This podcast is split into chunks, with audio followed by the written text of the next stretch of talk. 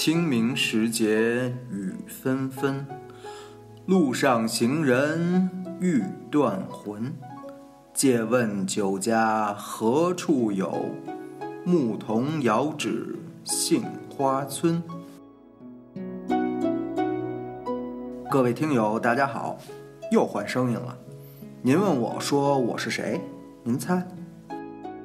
您没听过我的声音，但每期师傅说我都送您一张画。师傅说开播几期了？十期了，我都画了快二十幅画了，该我出回声了吧？我是 Roman，性别男，爱好女，已婚。很多人问我们最多的就是为什么要开这么一档节目。今天我们将原始录音 demo 和花絮重新剪辑一下。让您了解一下师傅说的前世今生。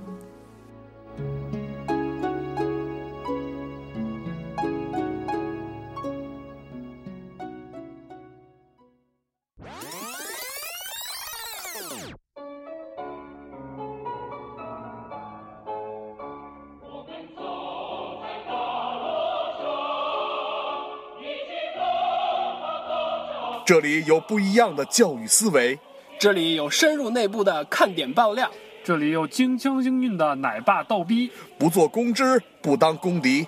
师傅说：“三位爸爸一起说说教育那点事儿。”师傅说：“一位老师让你成为不一样的爸比。”好，各位听众朋友们啊。大家好，今天是我们师傅说的第一期。我们现在在哪儿呢？我们现在地处在西三环边上的一个咖啡厅。肯定啊，今天呃这期节目录的呢比较糙。为什么呀？环境很嘈杂啊，人不糙。你说谁呢？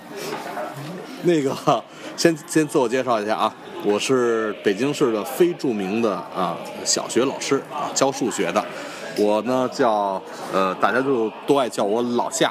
边上还有一位嘉宾，叫你，嗯，叫 叫大黄，大黄，你汪一下，汪，还一大海龟，大海龟呢，啊，天天是跟愤青一样啊，来了中国以后，这儿看不惯，那儿看不惯，你忘了你是喝三鹿长大了。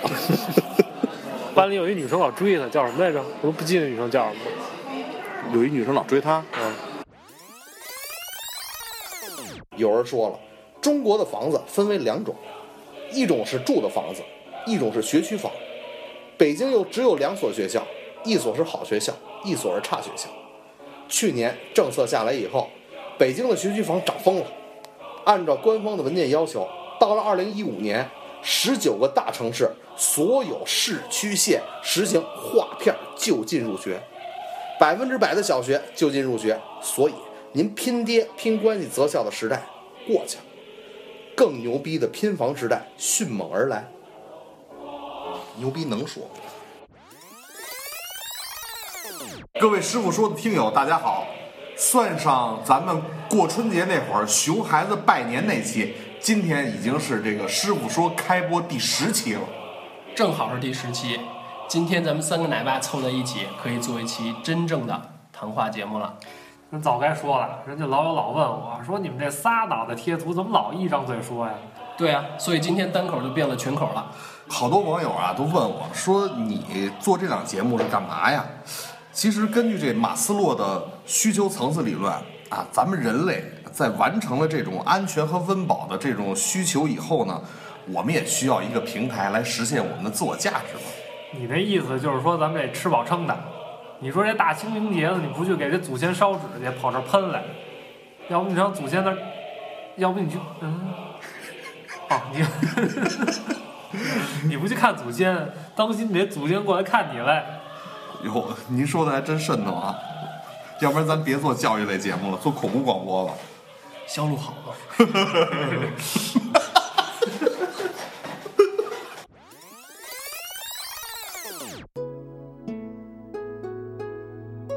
前十期能给您听的花絮就这么多了，感谢大家十期以来对我们的支持。接下来的节目由老豆接管。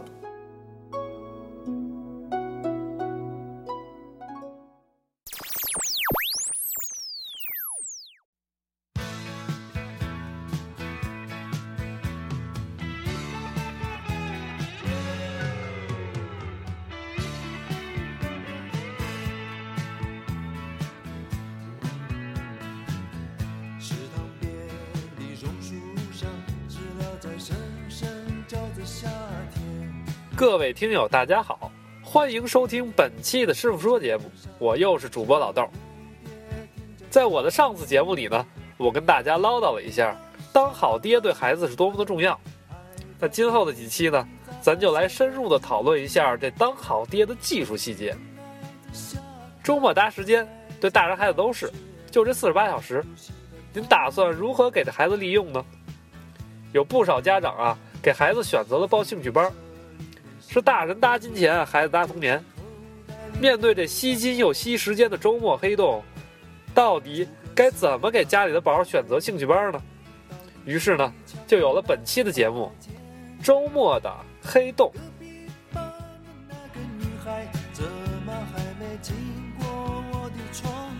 在给出我的建议之前，咱们呀先说一下家长给孩子报班的三大误区。先说第一类，胡报班。这类家长啊最单纯，就是因为别人都上，咱也想上。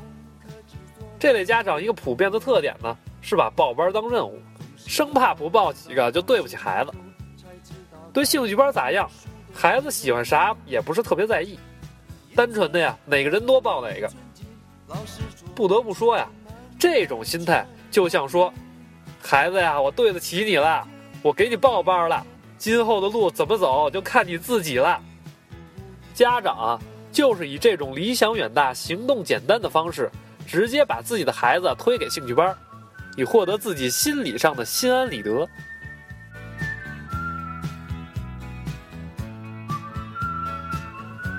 咱再说第二类，拔苗班。这类家长就完全不一样了，基本态度呢是绝对不让自己孩子输在起跑线上，可以说这是目前最普遍的。这类家长呢，打算从小就让孩子走精英路线，只能有咱没听说过的，不能有咱不会的，会呢还必须得是最好的。所以啊，基本上宝话还没说利落呢，就开始外教教 A B C 了，数还没数全呢，就给塞上数班去了。生怕自己的宝贝儿啊有什么天赋被埋没了，也不能说啊这么做是错的。但我的建议呢是要掌握好节奏。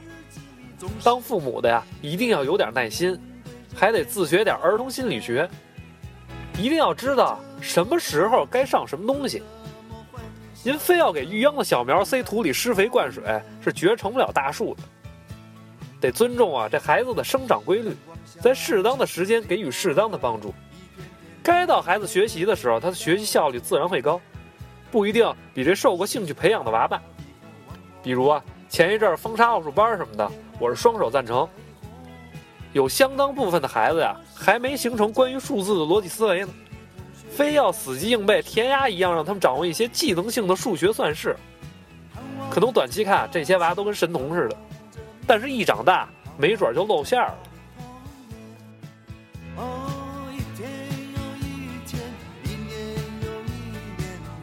第三类呢，叫高兴班，也是现在家长标榜最多的，所谓健康快乐派。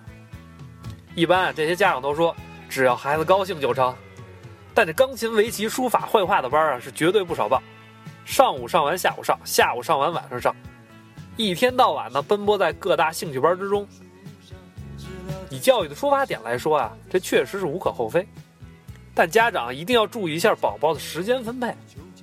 毕竟啊，兴趣班这东西，在我看来，永远应该只是家庭教育、学校教育的辅助。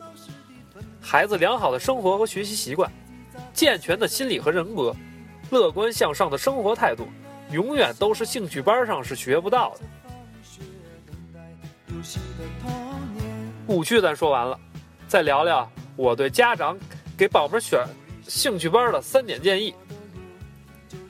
首先啊。我认为是重中之重，也是我觉得第二类家长最应该注意的地方，那就是要端正心态。一般来说呢，父母对自己的孩子都会有一个基本的预期，所以在选择兴趣班的内容和方式的时候，往往会带入自己的喜好。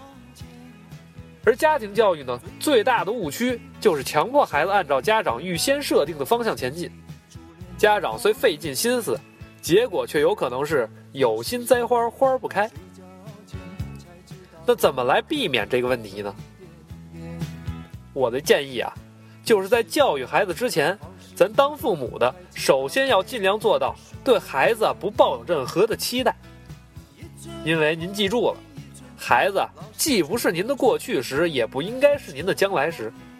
您孩子擅长什么，不擅长什么，喜欢什么，不喜欢什么，绝不应该是您说了算的。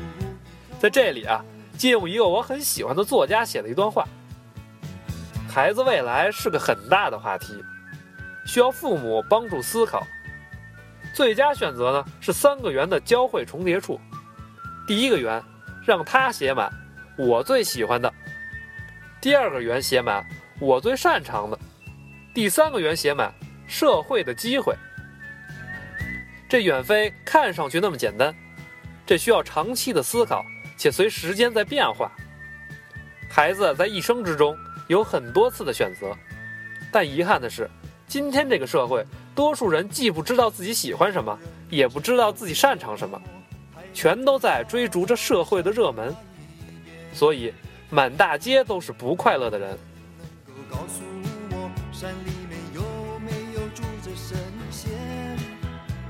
如果您希望自己的孩子能在将来是一个快乐的人。那我们做家长的，至少不要为了追求社会的热门而替孩子做选择。我们应该尽量给孩子提供广泛的尝试的机会，接触各式各样的知识，鼓励孩子参与广泛的活动，积极地表现自己的才能。同时呢，我们还要留心观察孩子的各种表现。一方面要鼓励孩子的兴趣爱好，给孩子创造条件，并有针对性的培养；另一方面呢，要发现孩子的不足。并尝试和寻找游戏性更强、引导性更强的方式来弥补这种不足。举个例子，比如您家宝喜欢画画，但是勇气不足，那您就可以问问孩子，能不能到攀登架顶上把看到的景色画出来等等。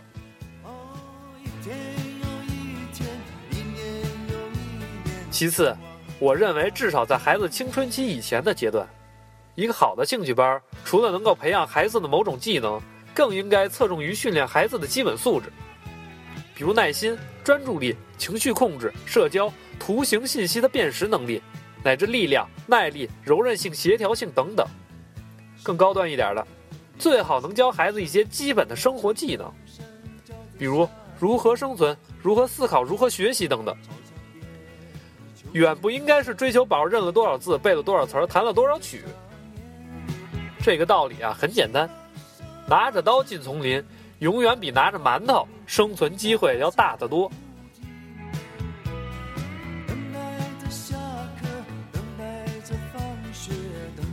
最后呢，兴趣班的选择应该注意保持一定的阶段性，也就是要从基础生存技能逐步向高级技能过渡。比如，现在很多家长受了国内早教机构的误导，生怕孩子学得晚了。动不动啊，让孩子两三岁就去学钢琴、背古诗、练算术、读英语什么的。其实，我们可以对比一下国外的幼儿教育。就听在德国和日本的哥们儿说啊，他们那边的小孩一般三岁上幼儿园，上三年。这三年里面啊，他们很重要的一类课程是参观警察局，学习如何报警；参观消防局，学习如何灭火和躲避火灾；参观市政府，认识市长，看他如何为市民服务。坐有轨电车，学会记住回家的路线；跟老师去超市买东西，学习付钱和选货。等着幼儿园上完了，人家宝宝就已经具备了基本的生存能力。所以各位家长们，您家宝是会说英语、会做算术题了，但生活这事儿成吗？前一阵儿啊，看了本美国的畅销书，分析了一大堆案例，结论就是。不存在所谓的天赋，所有成绩都来源于勤奋的练习。也就是说呢，您要真想让您家宝练成什么绝招，肯定离不开枯燥的练习这一关。那么这时候一个重要的问题就是，让孩子们持续这并不好玩的用心练习，他们的动力何在呢？心理学家的共识和普通人的常识啊，现在都认为，内在动力。一定是长期的驱动因素，比如光荣与梦想、恐惧和喜悦、内心的渴望等等。如果孩子的梦想还停留在上完钢琴课能吃一个冰激凌，那您逼他练琴啊，带来的恐怕只有对钢琴的厌恶和恐惧。前面咱白话这一大堆，最后总结一下，我想说的是呢，这教育的目标啊，最终还取决于家长的价值观。在孩子教育上，有的人认同积极的引导，有的人希望顺其自然，其中啊有很多观点都是相互矛盾的。当然，这些分歧啊，部分来源于对人类心理的探索，还处于盲人摸象的阶段。更多的分歧呢，是来源于家长们的教育目标的不一致。所以，尽管我有我的观点，您还是得有您的意见。但有一点呢，是肯定没错的。兴趣班这玩意儿，说到底也是个辅助。对孩子未来真正起决定作用的，还是咱家长自己。生活即学校，游戏即课堂，到底怎么选，您自个儿掂量着来。好，感谢收听本期的师傅说，咱们下期再见。